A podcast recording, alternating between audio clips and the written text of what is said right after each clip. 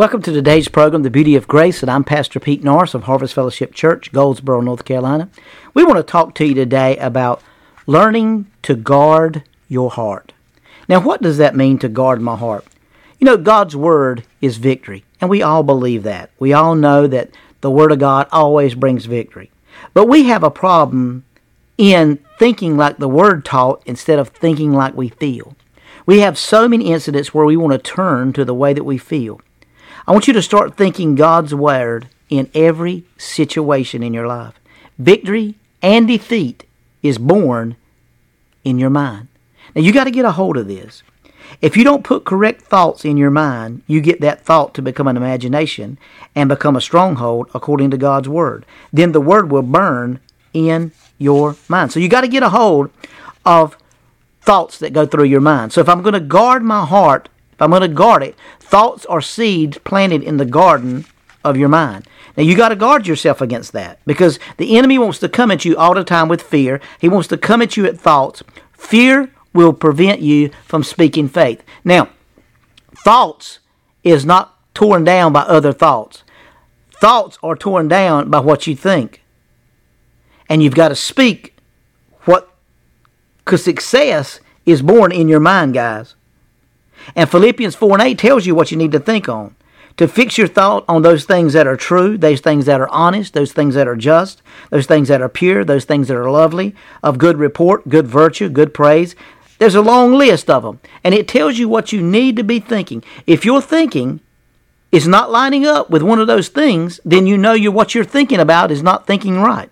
In our thinking, we must there must be no fear. Now 2 Timothy 1 and 7 says, I'm not giving you the spirit of fear, but of power and of love and of a sound mind. Now you may be in your you may be lying in your bed shaking from fear or you're nervous, but at the time you must begin to say, I am not going to be nervous. I am not going to have any fear. I'm going to sleep tonight. You start speaking that to yourself. Faith comes by hearing, and hearing comes by the word of, God, of God in Romans 10 17. Start speaking some of God's word into yourself because you know what? Fear will prevent you from speaking the correct things.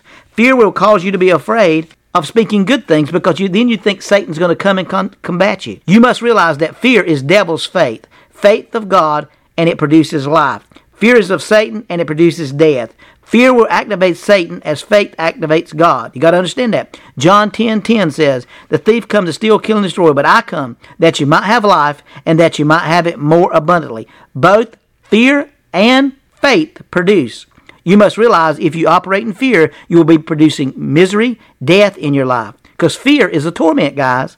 The Greek word phobias, that is translated fear, means flight, dread, terror, to be intimidated by the enemy. But God's word says we're the head and we're not the tail. And it also says in 1 John chapter 4, verse 18, that perfect love casts out fear. How many times have you been in a situation, you may be in a situation right now, that fear is trying to grip you, that fear is trying to come against you, that fear is trying to make you think things you couldn't?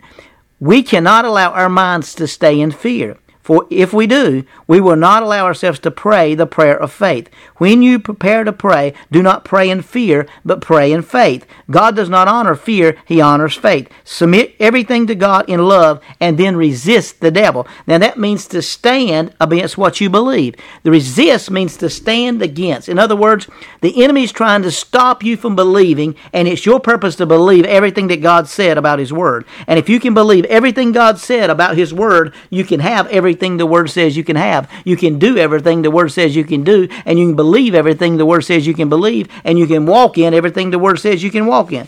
But we've got to understand how do we guard our hearts? How do we keep our hearts planted? Because the Bible said, as a man thinketh in his heart, so is he. Proverbs 23 7. You got to keep your mind focused on the right things. You got to keep your mind going in the right direction. For what's in your heart is eventually going to come out of your mouth. Because out of the abundance of the heart, the mouth speaks. It's kind of like this. You know, we, we get ever been arrested and you get locked up and they taking you to jail and they said, you know, you have the right to remain silent. Anything you say can and will be held against you. Why? They're telling you to keep your mouth shut because when you get to drinking and doing things that you ought not to be doing, you're going to tell everything about yourself and those things can be held against you. We don't need to give the enemy any leadway because the word accuser of the brethren in Revelation 15, Revelation 12 and 15, that is a word that means a judicial order. In other words, it's we have a lawyer, which is our advocate, which is Jesus. We need to give him words that he can use to defeat the devil, and not words that'll put us in jeopardize what we believe. Speak the things that you believe. You say, "Well, Pastor, I say things once in a while. I don't mean to say them." Yes, you do.